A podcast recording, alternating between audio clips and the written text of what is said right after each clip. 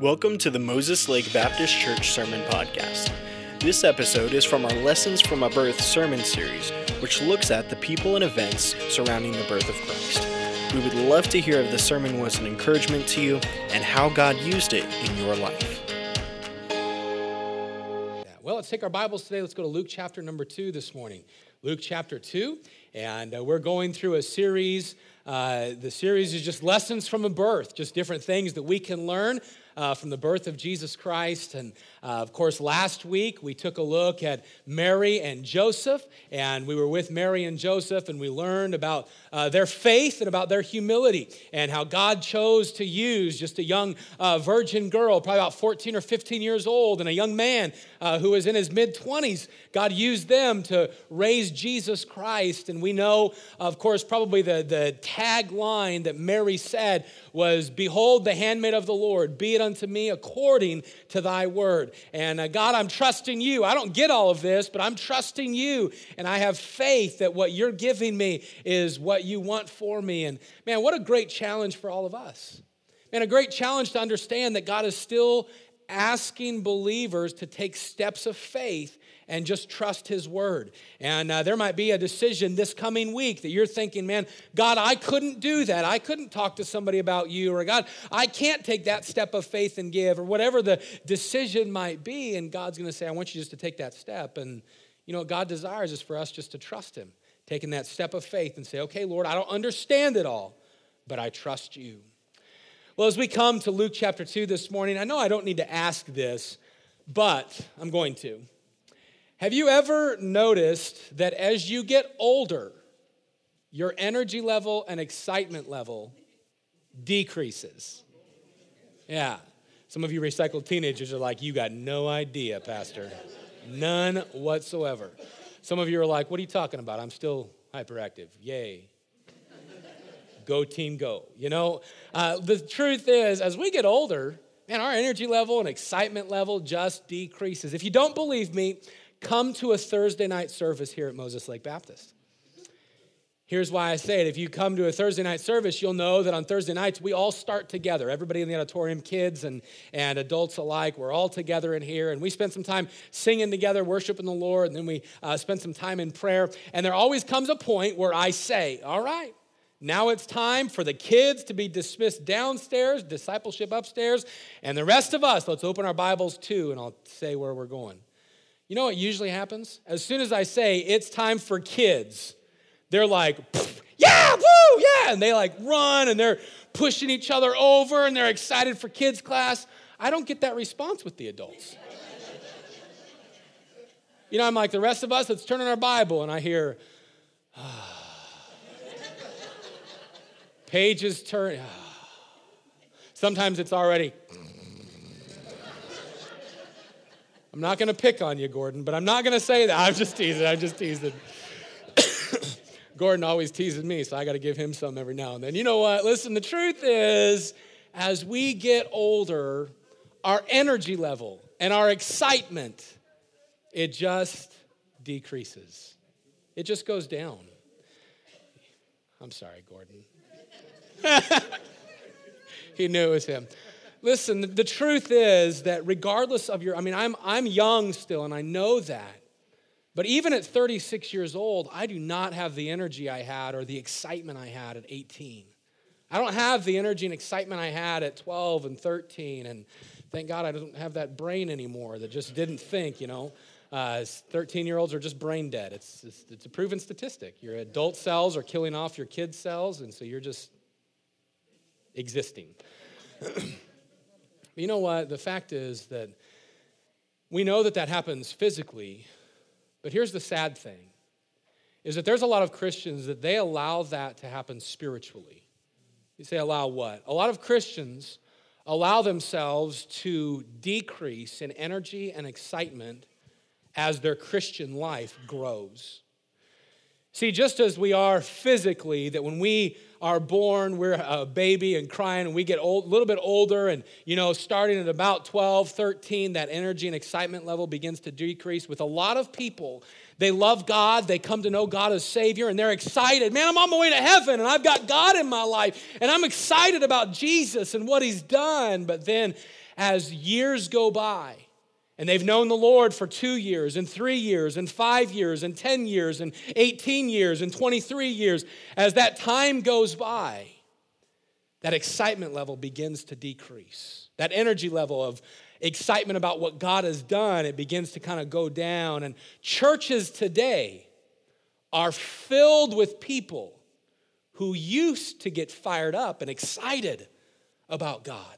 They used to want to talk to people about the Lord. They used to love Christmas time. Man, I just can't wait to celebrate the birth of Christ. And they used to be excited about it. But as time's gone, there's a lot of believers that they just kind of sit back and go, well, ho hum, just another day at church, another year. And what we're going to discover this morning in Luke chapter number two is we're going to be challenged today to not have the spirit of decrease in energy and excitement. Instead, to have the spirit that we see in the shepherds in Luke chapter number two. And so I want you to stand with me, if you would, Luke chapter two this morning. And we're going to read, and then I'll give you a quick thought, and, uh, and we'll pray and get in the message today.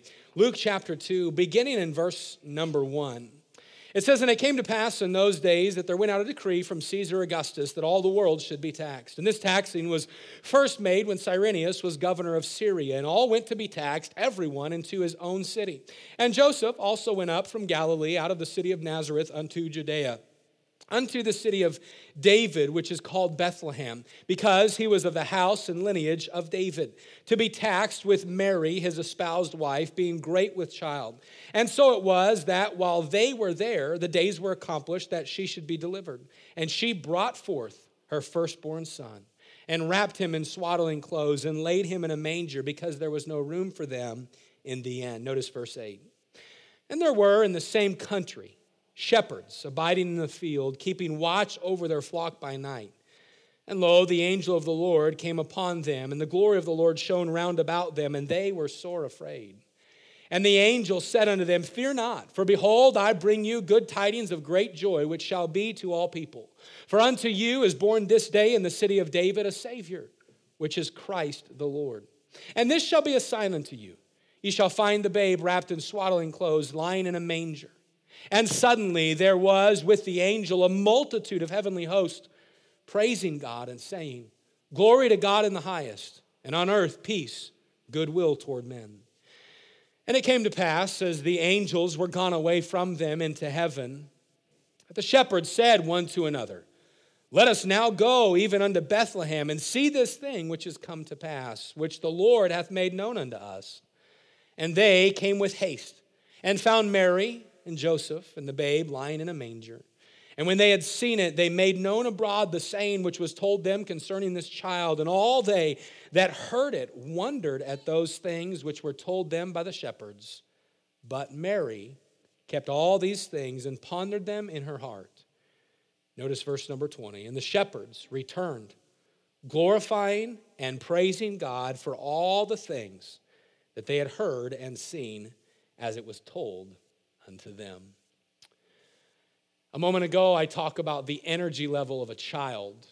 Do you know how I know when you get older, your energy and excitement level goes away? Because I can't tell you how many times I've heard an adult, a grown adult, with a little kid running by, and they say this Boy, look at that energy. I wish I could just bottle that up. I wish I could bottle that up. Boy, I wish I could bottle some of that up and save it for later. Some of you are smiling and shaking your head because you've said that. Man, I wish I could take their energy and I wish I could bottle it up. This morning, what we're going to be challenged with is to take the energy of the shepherds, the spiritual excitement of the shepherds, and to bottle it up for this coming week. Man, take some of their excitement and let it flow through me this week because what the shepherds got excited about on that night that Jesus was born 2,000 years later, you and I can still get excited about.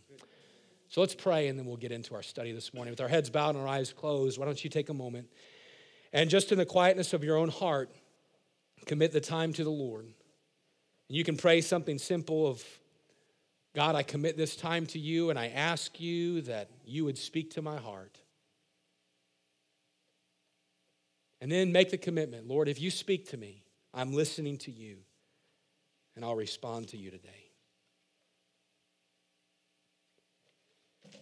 Dear Lord, we come before you, and again, we thank you for the Word of God. We thank you for uh, your truth in the Word and how it applies to us. And Lord, I pray that as we come into our preaching time this morning, that you would help us, Lord. I pray that you'd help us to hear from you.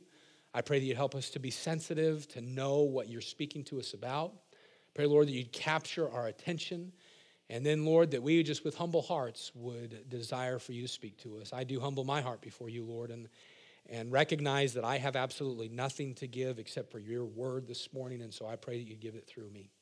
We pray for the kids' class today, the nursery taking place. Pray that you just be glorified through our entire service. We love you, and it's in Jesus' name we pray. Amen. You go ahead and be seated.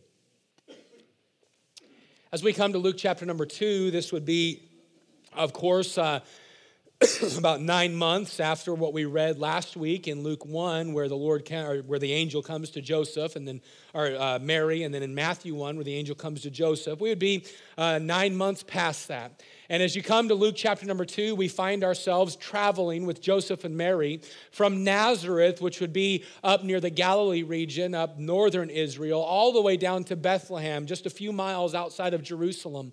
And as we would come, we know that uh, God had specifically said that the Messiah would be born in Bethlehem. This was something that you can go to Scripture and find a prophecy given hundreds of years earlier. Math, excuse me, Micah 5 2 where it says, But thou, Bethlehem Ephratah, not Ephrata, for those of you that live there, uh, it says, Though thou be little among the thousands of Judah, yet out of thee shall he come forth unto me, that is to be ruler of Israel, whose goings forth have been from old, uh, from of old, from everlasting. This is a prophecy that's given about the Messiah, that, hey, he's going to be born in Bethlehem. And so God would use a census.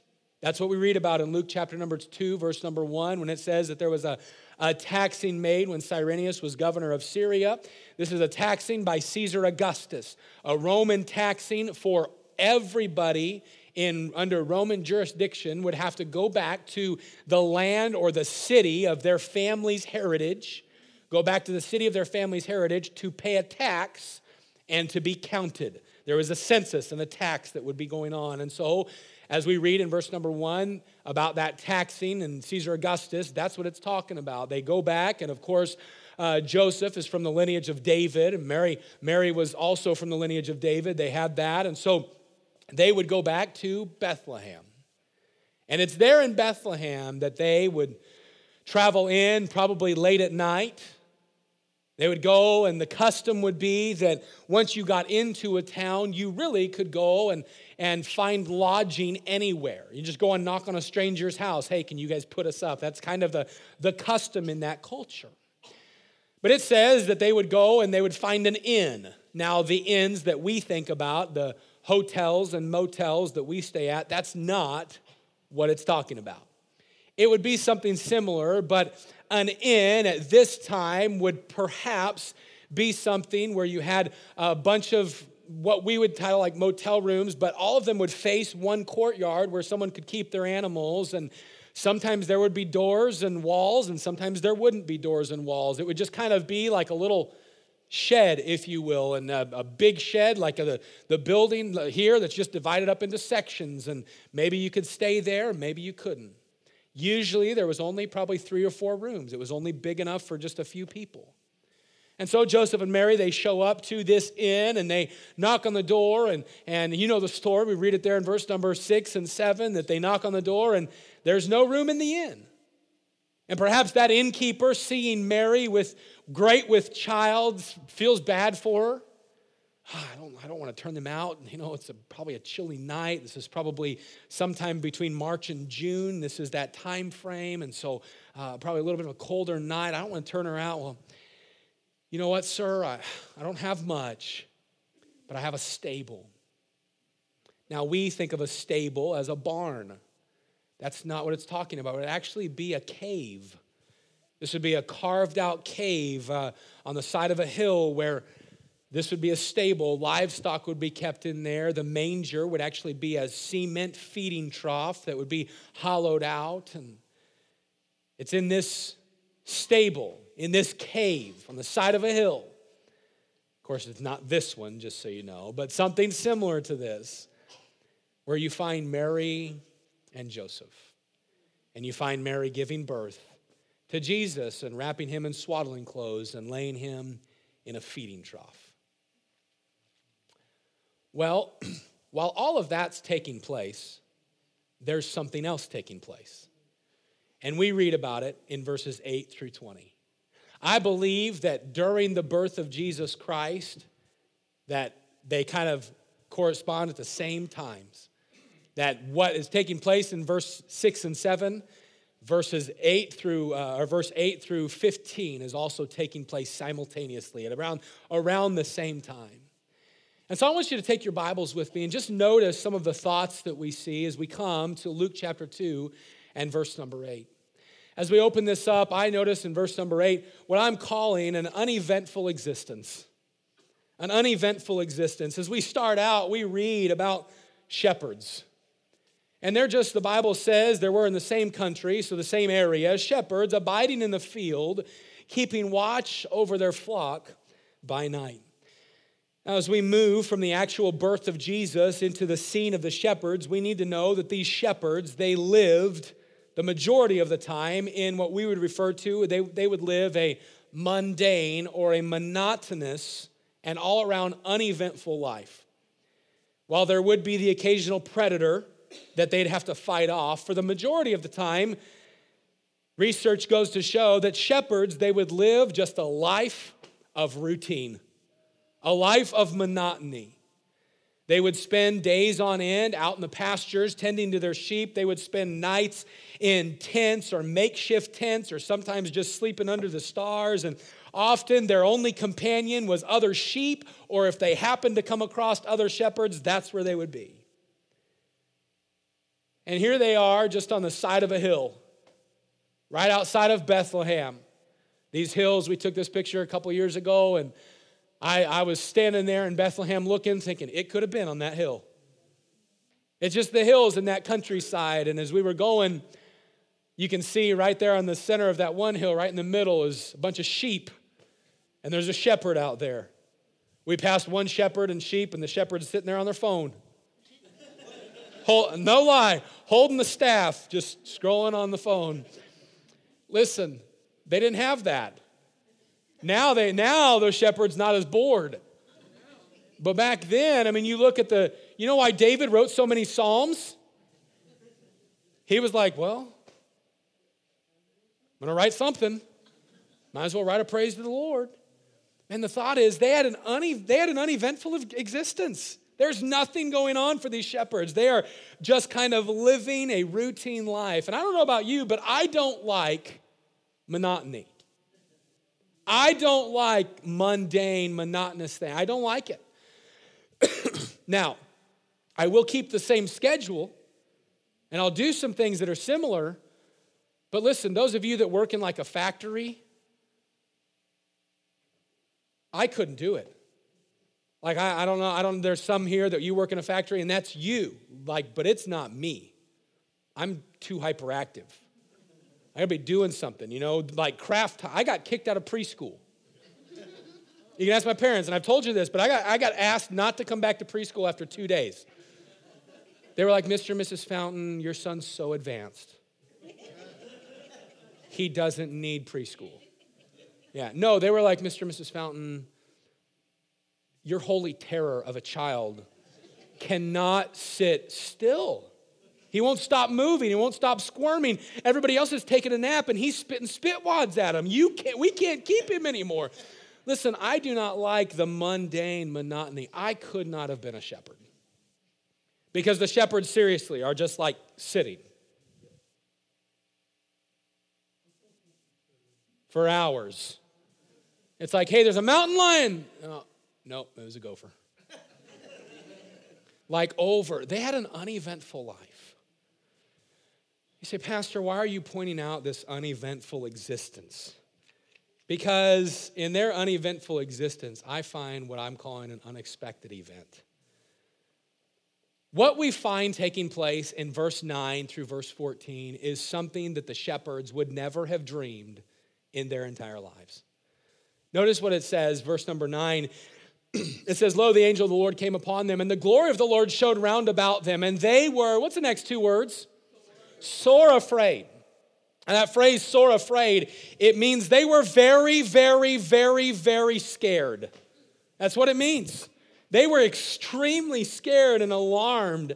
And the angel said unto them, What's the next two words? Fear not.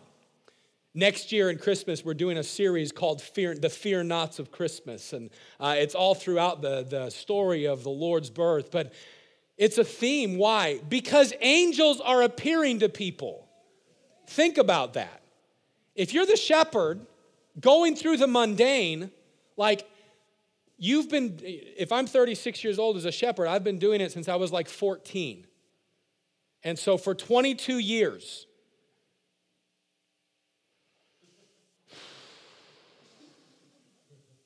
Twenty-two years of the same thing. And then all of a sudden, you're out on the pasture one night.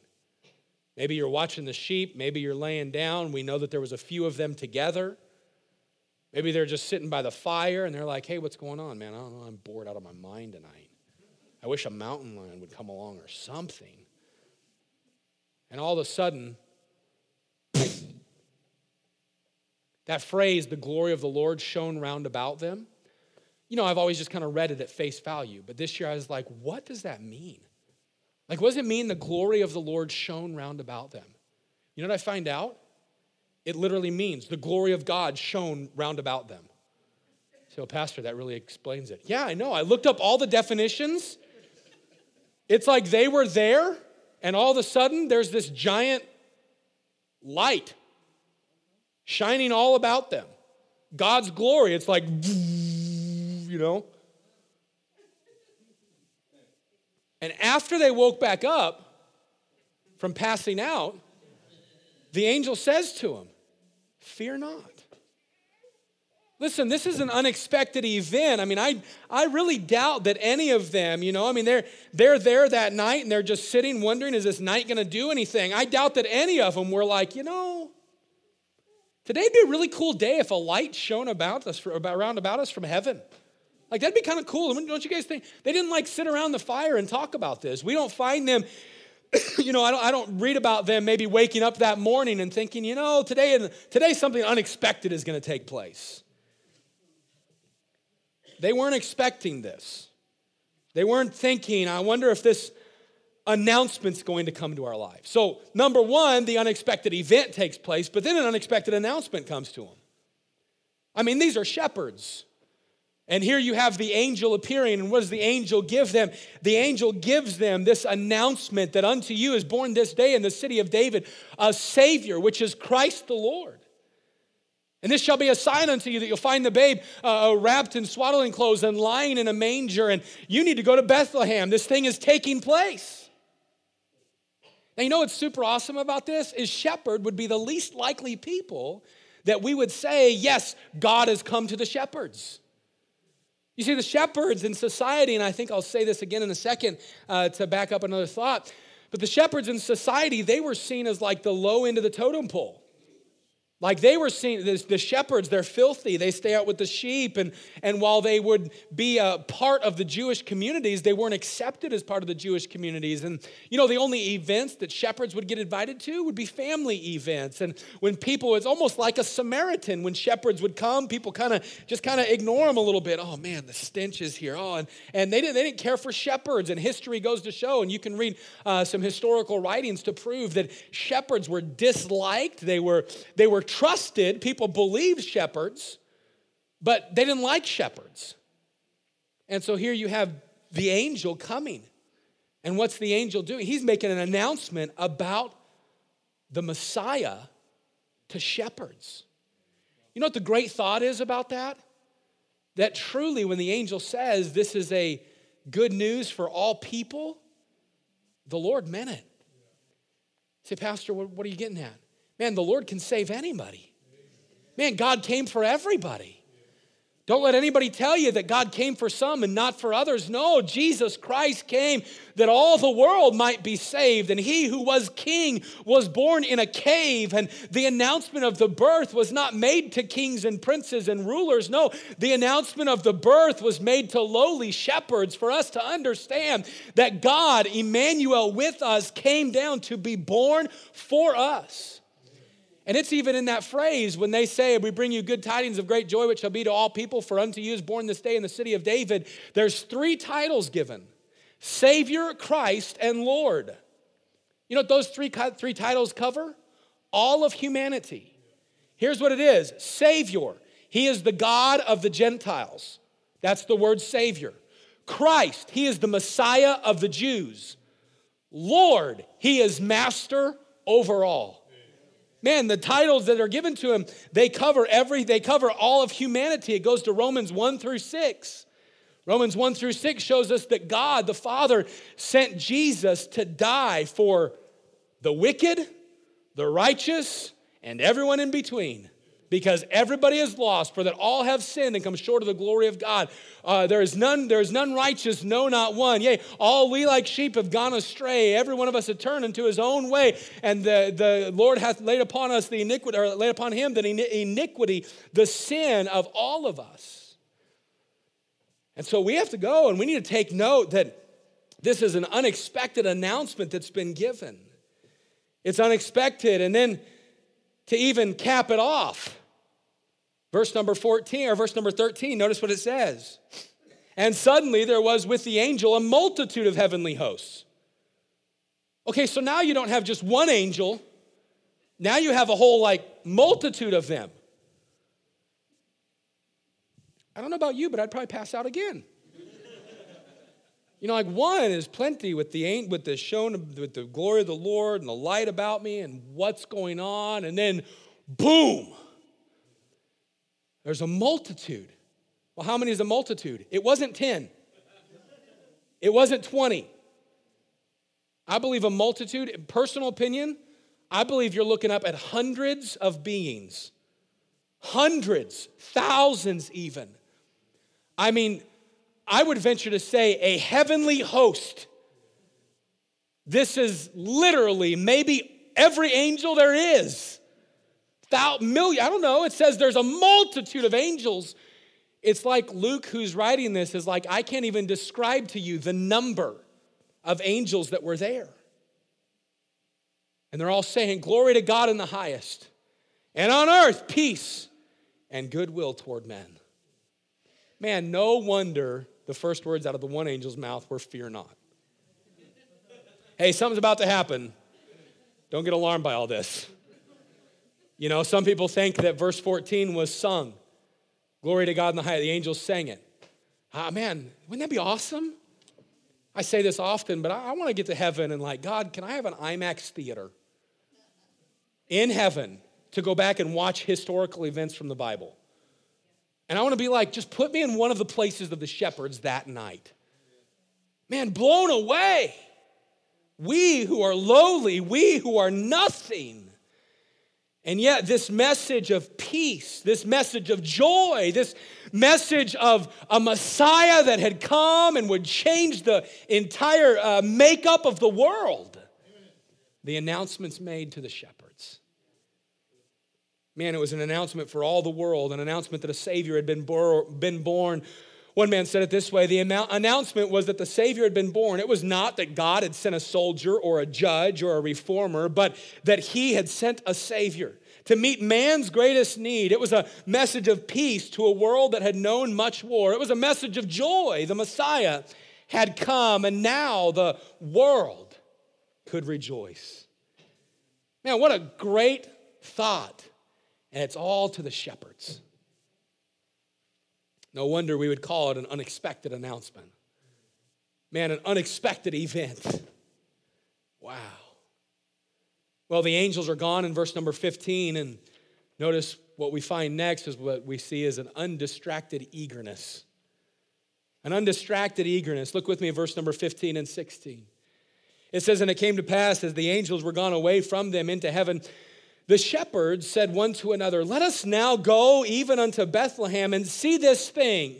That phrase, this thing, uh, it just means let's, let's see the exciting news that's just been given to us. Man, something's going on. Let's go check it out, which has come to pass, which the Lord hath made known unto us. And they came with, what's the next word? Haste. They came with haste and found Mary and Joseph and the babe lying in a manger. When the angels were gone, we discovered that the shepherds, they were eager. They were excited to go and to see this miraculous birth. And I want you to notice that nothing would stop them from being in the presence of Jesus that night. They made haste to go and meet with Jesus, and nothing was going to stop them from that. They, they got up and they were perhaps, you know, sitting, standing there, and maybe one of them was like, Man, you guys believe that? No, that was, that was the craziest thing I've ever seen.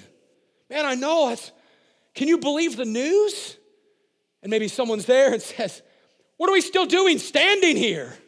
Man, let's go. Let's go see this thing which the Lord hath made known unto us. Man, God did this for a purpose. What are we doing here? Let's, let's get up. Let's go. And someone's like, Well, what about the sheep? Man, who cares about the sheep? Man, that was an angel. The sheep will be fine. Look, they're all still passed out too. I do wonder about the sheep. Sheep are some of the most timid, afraid animals, you know? Now my curiosity is just going. Like, I wonder if God put a sleep over them or something. Like, yeah, they drop dead. You know, we're having lamb chops tomorrow. Sorry, that was bad. Man, but here they are. Here they are, and you know what stopped them from going to meet with Jesus? Nothing. Man, listen, nothing was going to hinder them being in the presence of the Messiah. That's some excitement, that's some eagerness. I just want to ask you a question today, and is just a simple thought. But I wonder this morning what stops you or distracts you from being in the presence of God? What is it that keeps you in Tuesday morning from getting up and spending some time with the Lord? Man, what is it that stops you? Listen, what is it that stops you from being at a service with your whole heart? Worshiping the Lord. Can I tell you right now that one of the best parts of a service is the music. Why? Because we can join together and worship Him. Some of you say, Well, Pastor, I don't have a very good voice. That's why the Bible says to put out a noise, a joyful noise. It doesn't say put out a melodious sound, it says give God a joyful noise. But yet, you know what's happening? Some of you are like, Pastor, don't go here. You're getting on, this is my area.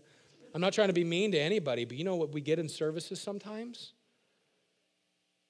The song service comes and we're singing Adore, and we have people going, what the score is. Hmm, watch the highlights. People, music's going, and we just twiddling our thumbs, sitting on the phone, stand. Some, they're going, adore, come let us adore.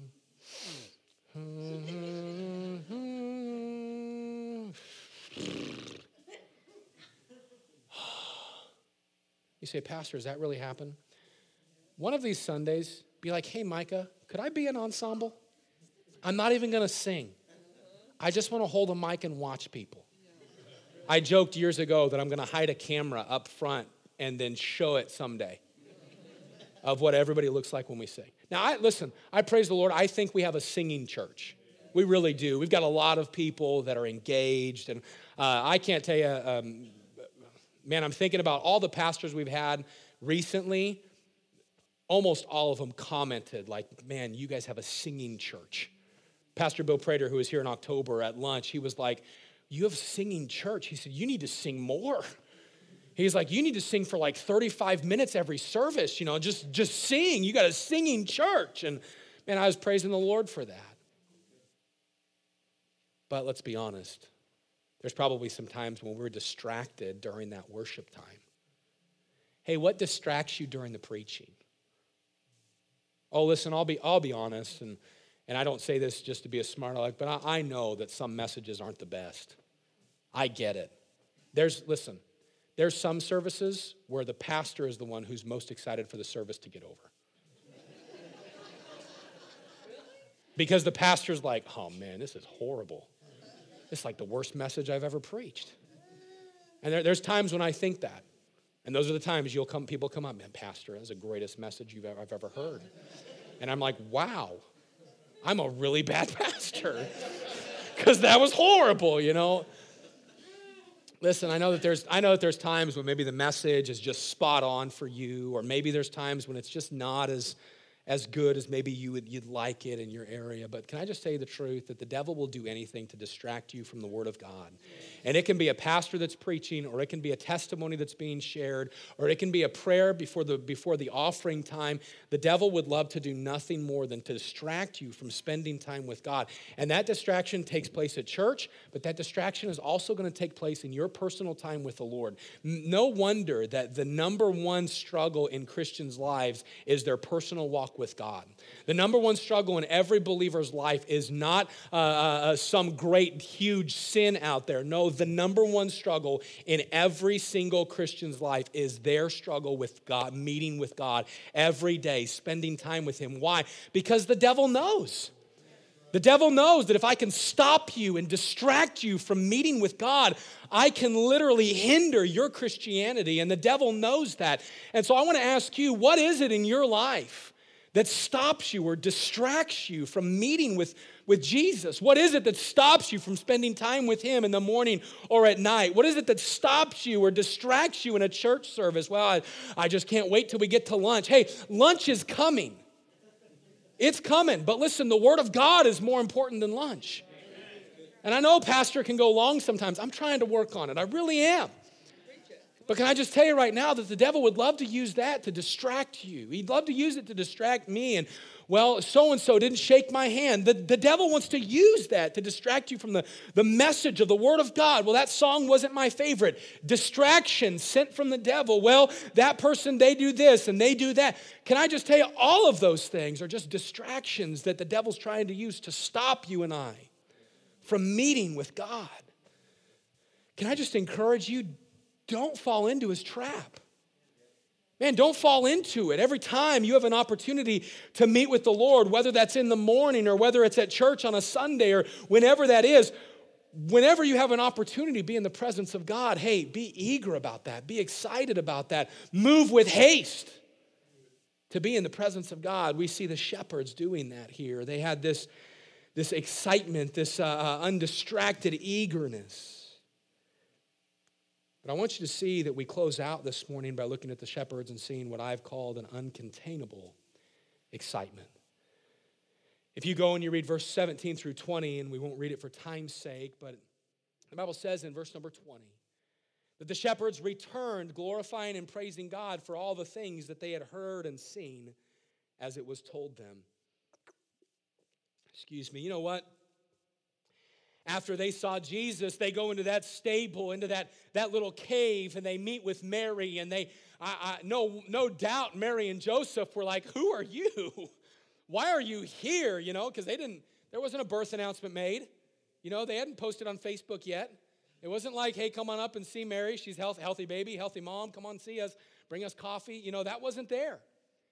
How do you know about this? And perhaps one of the shepherds is like, is the craziest thing. We are just going through our routine, and then that shepherd begins to recount the entire uh, story and scenario. And Mary's going, wow. The Bible says that Mary pondered all these things in her heart. Man, Mary is just blown away. She's again at this place of like, this is amazing. And after all of that, you know what the shepherds do? They leave and they go everywhere telling about their experience, telling their story, telling about the Messiah, talking about Mary and Joseph, talking about the angel and the multitude of angels. And here you have these shepherds, they're going abroad telling everybody their experience that led them to the Messiah. Man, they just couldn't contain that the Messiah had been born. I mean, they had heard the news from the angel and now they had met him, and now we're going to go tell people. And you know what? People would believe them. One historian said of shepherds, even though they were not liked, said shepherds were credible. Shepherds are not easily fooled. They are practical men of the world who have little to do with fantasy. If they said that they saw angels and went and found the Messiah, then you could believe them. God selected hardworking men to be the first witnesses that his, his son had come into the world. Man, God, God chose somebody. The shepherds. You know why? Because they weren't, they weren't going to go around lying about things. Can I say it this way? They were going to go and have a life that matched what they said. That's the testimony of the shepherds. Hey, they're not involved in all this uh, uh, uh make believe stuff. No, they, they saw it and now they're recounting it to us just as they saw it. Incredible men. They go and we read that people began to wonder at their news. And then the shepherds are seen just headed back to the hills. Man, you know what they're doing? They're going back to their life. But what are they doing? They're going back changed. Man, they're going back glorifying God and praising God for all that they had seen and all that they had heard and everything that was done in their life. Man, what an amazing night. Shepherds have an amazing night. I mean, they witnessed angels singing, praising God. They, they witnessed the declaration of his birth. Then they saw Jesus and no doubt stood in amazement at all the events that transpired before them that night. And then when it's all said and done, they couldn't contain it. Their excitement didn't go down, it went up. Why? We met the Messiah. Man, their energy level, their excitement increased. Why? Man, it's true. They went out and people knew, man, there's something's different about them. Why? Because they had found the King of Kings and the Lord of Lords. Can I just tell you this morning that if you know Jesus Christ as your Savior, their story does not minimize your story. You see, when you and I put our faith and trust in Jesus Christ, we receive the exact same thing that the shepherds did. Oh, the angel doesn't come and appear, but the Word of God does. And you know Christ, if you know Jesus today, you know him because somebody was a messenger sent from God. That's what the angels were. They were messengers sent from God, and somebody, a messenger sent from God, came to you at work, or came to you at church, or came to you at school, or knocked on your door, or came to your residence, or I mean, your, your place of work. There, somebody came to you and said, Can I show you from God's word how you can know the Messiah, how you can know the King? And man, maybe there on that day, you begin to realize your need, and you begin to look and think, Well, I know I'm a sinner, and I, I know there's some emptiness, and after a few moments or maybe after a few years, you bowed your head and you said, God, I know I'm a sinner and I'm asking you to be my Savior. And, and you prayed a prayer and put your faith and your trust wholly in God alone. Can I tell you, you had the exact same experience as the shepherds. So why can't we get excited about it? I did a little bit of research and I wanted to do a whole message on it, but just one time. You think about the emotional roller coaster the shepherds were on. I just went through very quickly. These are all the emotions that I see the shepherds facing boredom, right? Flocks, oh. fear, ah, angel, excitement, whoa, the news, curiosity, let's check it out, joy, wow, it's true. It is joy to all people. Praise, praise and glory, glorifying the Lord and then their desire to tell others. I look at this, that's every single person's salvation experience. Right? You're going through life just bored Before you meet Christ, people are like, Is this all there is to life? Man, is this it?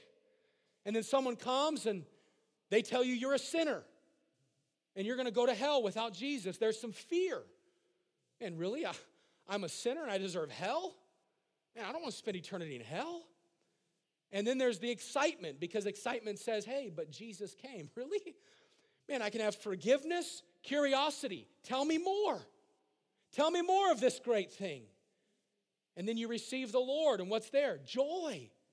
Man, praise God, I'm excited. There's joy, and then there's praise. I'm glorifying the Lord. And then most people, right after they get saved, right after they trust Christ, you know what comes into their life? The desire to tell others.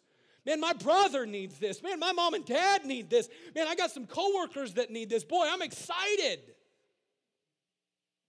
And then a year goes by, and two years go by, and three years go by, and we go, yeah, that was a cool night.